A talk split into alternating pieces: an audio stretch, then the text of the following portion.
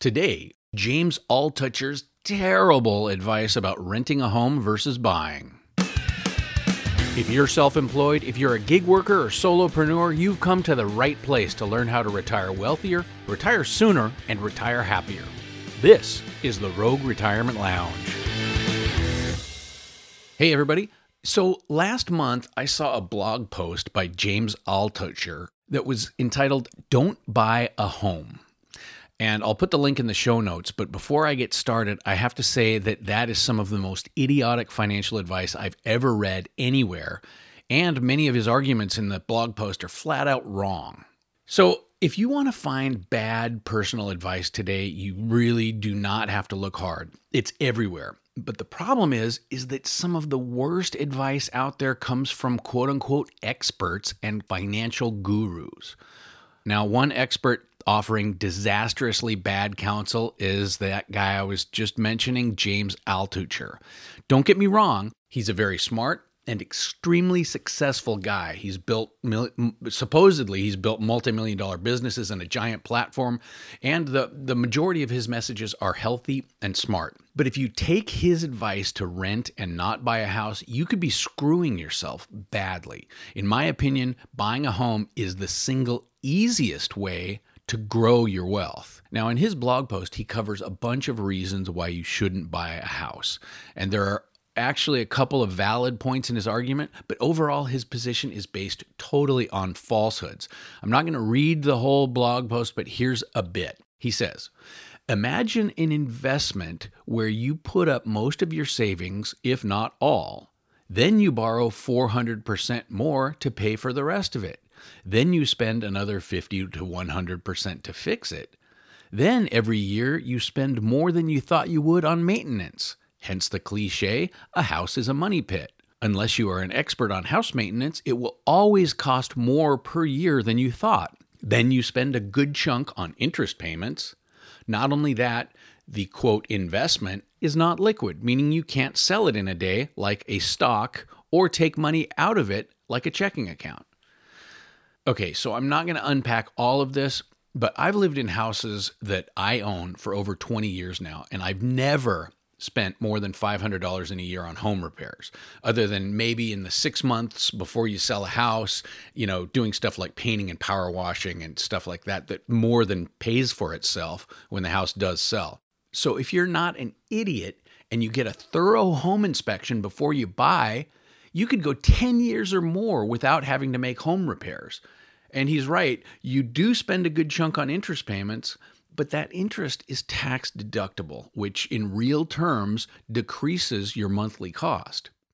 So, one statistic that he cites without citing the source that really pisses me off is that an investment of $100 in a home in 1975 would have returned $100 in 2013. That's right, a $100 investment in 75 turns into $100 in 2013. And this is simply not fucking true. And I feel bad for his dumbass followers who would take this stat on face value. So First off, even though he cherry picked those years to skew poorly against the housing market, a $100 investment in a home in 1975 would have actually been worth about $600 in 2013. It would have been worth way more in some areas and less in others. Real estate, as you probably know, is a hyper local market. Either way, what he doesn't tell you is that housing prices in 1975 had just already bumped up by 10%. And in 2013, we were at the bottom of the trough of the biggest crash in our lifetime. So if he had chosen different years, the results would be significantly better. He also cites the Case Shiller Housing Price Index, which shows housing prices increasing an average of 3.7% between 1928 and 2013. And then he does this, which is idiotic. He compares that 3.7% growth to the stock market, which, as he writes, has returned an annualized 9.5%. Well, if you completely lack intellectual curiosity, you'd take those numbers and you'd think, oh, wow, yeah, you're right. I could do better in the stock market, so I'll rent a house. But again, there's much more to the story. I would way rather have a 3.7% annual gain on my house than 9.5% in the stock market. Why? Because of leverage. Nobody, at least nobody who's financially literate, buys a house with 100% cash. I know for me, I put 5% down on my first house, and the mortgage was slightly lower than what I would have spent on rent for the same home in that neighborhood. So the cash on cash appreciation of the house would have actually been 74% per year because you're getting appreciation on 20x your down payment if you had put in 5%. So that whole housing market versus the stock market is a terrible argument if you just look a little bit beneath the numbers. Now, um, let's run a couple more numbers just so we can fully grasp how dumb James Altucher's advice is. Now, today, pretty much any first time home buyer can purchase a home with 10% down, unless you have maybe really bad credit. And it's very likely you could get in for less. So, where do you want to live? Let's choose uh, Cincinnati, Ohio as an example. I like that town. It's a great place. People are super friendly, um, and it's doing well. So, I did a quick scan on Zillow and immediately was able to find a fully renovated two bedroom, one bathroom home for sale that was uh, 134,900 bucks. Cute little starter home that was 100% move in ready. And since it was just rehabbed, it's likely going to be years before any significant home repair expenses would start popping up. So, with a good but maybe not excellent credit rating somewhere between 660 and 719, and a 10% down payment, it's very likely that you could end up with a 30 year fixed rate loan at maybe 3.75 or less interest. That would put your monthly payment at approximately $825 a month. That payment includes approximately $60 a month for mortgage insurance, which you have to pay if you've put less than 20% down.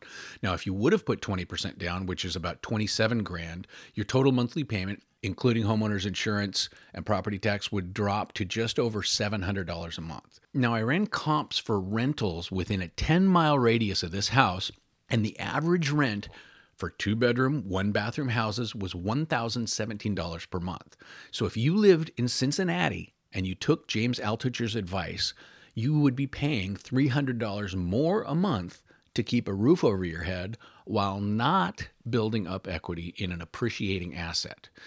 Now, as a real estate investor with properties in Ohio, Michigan, and Arizona, I do a lot of research on property prices, rents, demographic trends, and whatnot. And I can tell you that pretty much anywhere you might live in the United States, you're one or two zip codes away from an area where it is cheaper to buy a home than it is to rent. Now, here's another thing that James Altucher's blog post says quote, property taxes plus maintenance plus mortgage usually equals rent. In fact, unless the owner is a housing expert, in parentheses, rare, it's cheaper to rent than pay property taxes plus maintenance plus mortgage.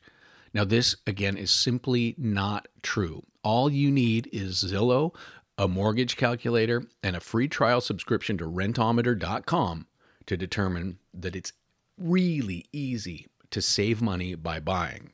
And if you buy that home, your quote unquote rent in the form of your mortgage payment will never go up if you've got a 30 year fixed rate mortgage. But if you rent, plan to have your monthly rental cost go up 3 to 8% per year every year. So buying a house is truly the ultimate form of rent control. Now let's look at this same house as an example of how good an investment real estate actually is. So we've now determined that it's cheaper to rent, but let's figure out how much money this is going to make you in the long run. So over the last 5 years, average appreciation in the Cincinnati area home values has been somewhere in the neighborhood of 9%. So if you had purchased that house 5 years ago, at the same price with 10% down, your cash on cash appreciation would be 90% per year. So, yes, that's right. You're getting appreciation on the full value of the house, but you only have one tenth of that value in the form of your money into it. So 10 times 9% is 90%. Where else are you going to get a 90% return on your investment? So then, say you wanted to, you could refinance that house today after five years and cash out at least 50 grand and then go start your business or buy another house or do whatever. Okay, so it doesn't end there. So every month, you're paying down your mortgage. And like I mentioned before, you can deduct the interest from your taxes, making it even less expensive to own. And no, you can't deduct your rent payments. So now, what if you don't want to live in the same house for 30 years? Well, I wouldn't, so I don't blame you.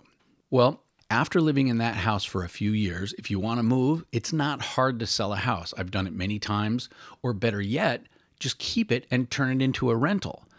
The rent's going to more than cover your mortgage payment and it's going to provide some supplemental income, not a lot, but a little. And then when you're older, the renters will have paid off that house and then it'll start generating like real money. So now that it's clear, hopefully, that James's advice not to buy a home is absolutely terrible and really recklessly irresponsible, my question was why would he be so outspoken in his opposition to homeownership?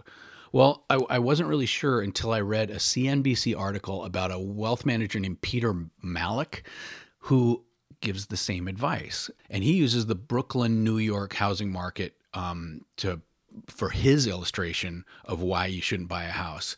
And okay, this kind of starts to make sense. He and Altucher both live in New York, and they both think that where they live is the center of the fucking universe both have that self important myopia that comes with being New Yorkers, and they believe that the rules that apply there apply all across the country, and they don't. Again, at least 80% of the people in the United States are one or two zip codes away from an area where buying is cheaper than renting. My point here is just don't make a potentially disastrous financial mistake based on the bad advice of some self important guru. Now, that's it for today, but I just wanted to get this off my chest because this kind of shit really pisses me off. So, if you're considering quitting your job to start a business, definitely buy the house before you quit. One of the best pieces of advice that I got from my accountant was immediately to buy a house before I quit my job. And I did so in 2006. And even though I bought right before the great financial collapse, living in that place made me over 150 grand that I would not have had if I'd rented.